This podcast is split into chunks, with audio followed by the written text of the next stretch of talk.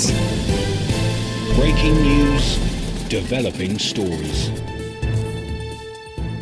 Carry on. I don't know whether you're aware, but New Zealand Rugby have announced uh, Scott Robertson as All Black coach. Ra- Razor, Yeah, he's the new All Black coach. you have me on. you have me on. You've played that so well. Have you, you have me on it? Is he actually? Yes. Uh, what pre World Cup No, post. following 2023? Yes, so 2024, Wow. he's the All Black coach. So um, that's amazing. So what you're telling me is the guy that they 100% are behind and they back, and he's our guy.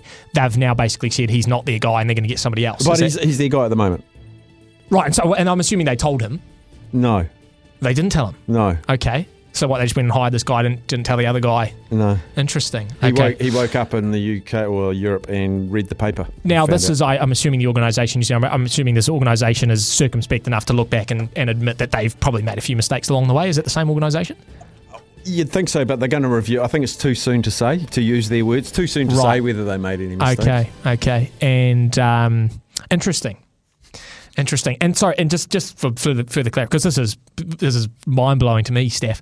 Um, is this the the same guy that they didn't hire uh, eight months ago, Well, and that- the same guy they didn't hire two years ago, and the same guy they didn't hire four years ago? Is it the same guy? That's that guy. Unbelievable. Well, they sort of hired him last year before the Ellis Park test. Right, you had him Uh, on but then- but then the All Blacks won that one. Oh, of course. And Uh, it, yeah, and it was that whole thing of like, hey, if we win the game, you, it it was basically like roulette, wasn't it? Yeah. If we win, you get it. If we don't, you know, blah blah blah.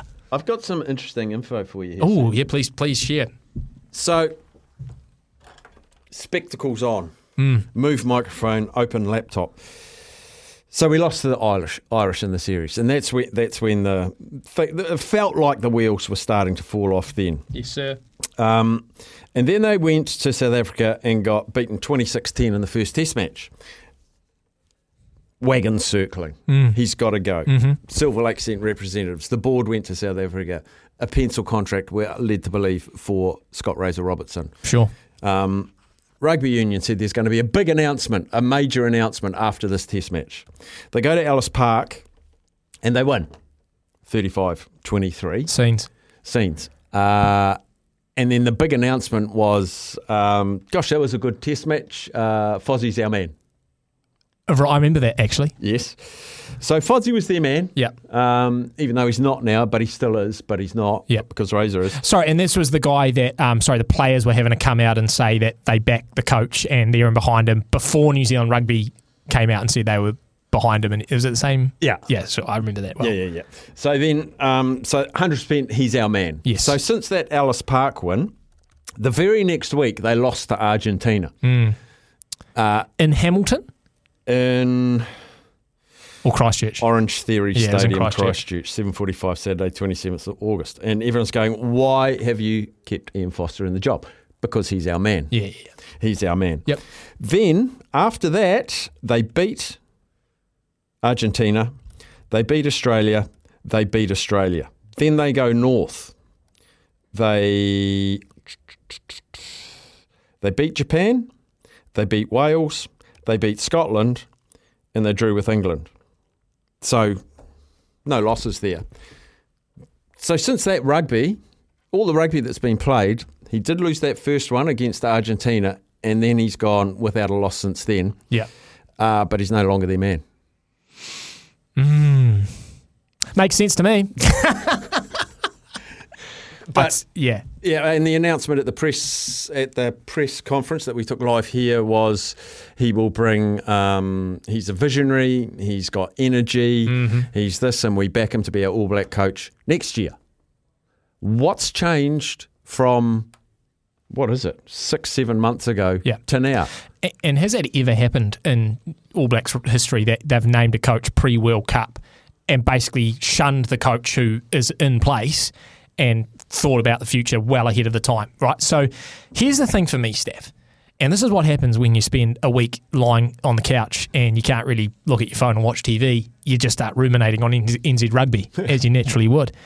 So here's the thing for me. A year ago, New Zealand and New Zealand Rugby made mistakes from the very beginning in the fact that they appointed Foster after the 2019 World Cup. Everyone wanted fresh ideas then. Everyone wanted fresh thinking then. They said, no, we're going to stick the status quo. We're only going to give him two years, which was basically an admission that we don't trust.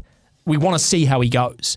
Which they never have done with All Blacks coaches before. They've given them four years. Mm. They've said, we give you a two year contract to see how you go. If that wasn't a lack of confidence in Ian Foster first and foremost. I don't know what is. Then after the two years, and don't forget he lost to Argentina for the first time in All Blacks history within those two years. They give him the extended contract when he hadn't really done anything other than beating Fiji and Italy and all these minnow teams. Lost to Argentina. They give him the contract extension. There's a bit of a blow up there as well. But I think the general consensus was, well, look, if they're going to stick with him, they're going to stick with him. Then we get last year, and the whole rhetoric for me was that they ref- this is New Zealand rugby's pride and their arrogance, and I'm going to use those words because everyone knows how I feel about New Zealand rugby. Their pride and their arrogance got in their way of admitting that they had made a mistake, of saying categorically, look, we we went with the Foster thing, even though Razor was the ultimate option and we've made a mistake. We're going to appoint Razor. They could have done that last year, given Razor 18 months to World Cup, which is plenty of time. 18 months before World Cup is plenty of time, and then continue on with them after the World Cup. You almost treated that 18 months as as that sort of transitional period. Then effectively he carries on for the World Cup. But no, the All Blacks came out and said, New Zealand Rugby came out and said, he's our guy. We back him to the World Cup. Why did they do that? Because they didn't want to admit that they had made a mistake. So then what they do in 2023 is they begin their targeted PR exercise, which was, and once again, they've had a nightmare here because they come out and say, hey, we're going to announce the new coach before the World Cup. And all of a sudden, you're thinking, well, hold on. A year ago, you said Ian Foster's your guy, 100% you're in behind him. If that was the case, yes, you can do some stuff in the background and talk to people, and you might even get a contract signed or whatever. But you don't come out and say, by the way, that guy that we backed 100%, we're probably going to find somebody else for after 2023. And to me, this is this whole coordinated thing of not having to admit that they were wrong about Ian Foster. They've just sort of parked it off to the side. No, he is our guy. He is our guy for 2023. And then bringing Razor in in 2023. That's what everyone wanted. Hey, we're just doing what everyone wanted. We're giving them Razor. That's what everyone wants. We're going to give you Razor after 2023. So they're nowhere in there. And then, and this is what really got me, Staf, Mark Robinson goes on with Izzy and Kempe in the morning. Was it yesterday or Yeah, maybe yesterday. Wednesday, uh, Tuesday morning? And Kempe asked him the question, have you learnt anything over the last 18 months? If you could go back, was there anything you'd look at differently? Is there anything you would have done differently? And his response was, it's too early to say. Are you kidding me? Every single man and his dog in New Zealand knows that you've handled this so poorly. You've made so many mistakes in the whole process, and you say it's too early to say. Once again, they don't want to admit that they stuffed it up, and they have. And if they if they don't believe that, then they really do have their heads buried in the sand. And they are so out of touch because they have got things wrong. And they mm. can't admit that they got things wrong, right? They can come out and say we got things wrong. But instead they're pretending like, no, no, no, no. We've done everything right how we wanted to. Ian Foster's our guy for the World Cup. Razor will take over after 2023. We've done nothing wrong. When we all know, Staf, that the right decision would have been if you weren't going to hire him in 2019, you get him halfway through last year when the cracks were showing. We're not going to the World Cup this year and we're not winning. Sorry, people, it ain't going to happen. We're not going to the World Cup this year. We're not going to win. You give Razor the time after after South Africa last year. And so if Fozzie fails at the World Cup, they go, yeah, yeah, so we've got Razor. Yeah, Exactly. We, It's- it's, it's, it. look what I mean. It's a PR campaign to make people believe that they actually they haven't really done anything wrong. This has just all been a coordinate. It's, it's all part of the pro. It's a rigorous process, Staf. You know, stakeholders, and we talked to a lot of players and a lot of coaches. It's a process. You know what I mean? And it's just PR BS. And do you know what really frustrates me? They take New Zealand fans and pundits for a ride. There, there's this line that keeps getting churned out by New Zealand Rugby, and it was said yesterday by Mark Robinson, where he says, Look, we understand New Zealand pa- fans are, are passionate about the game, and we love that. We love that they're passionate about the game and want to talk about. But dot dot dot dot and he continues which basically tells me we understand you guys love the game and you've got thoughts and you've got opinions but we know what we're doing We know what we know we're what we're doing we're going to keep doing what we're doing and look to an extent he's right like an organization should run how they want to run things that's why we've put these people they have been put in charge however you got to listen to your stakeholders, and the number one stakeholders in this game, in this country, are the fans. They are the ones, to me, Staf, who own the game. You take the fans away, players don't.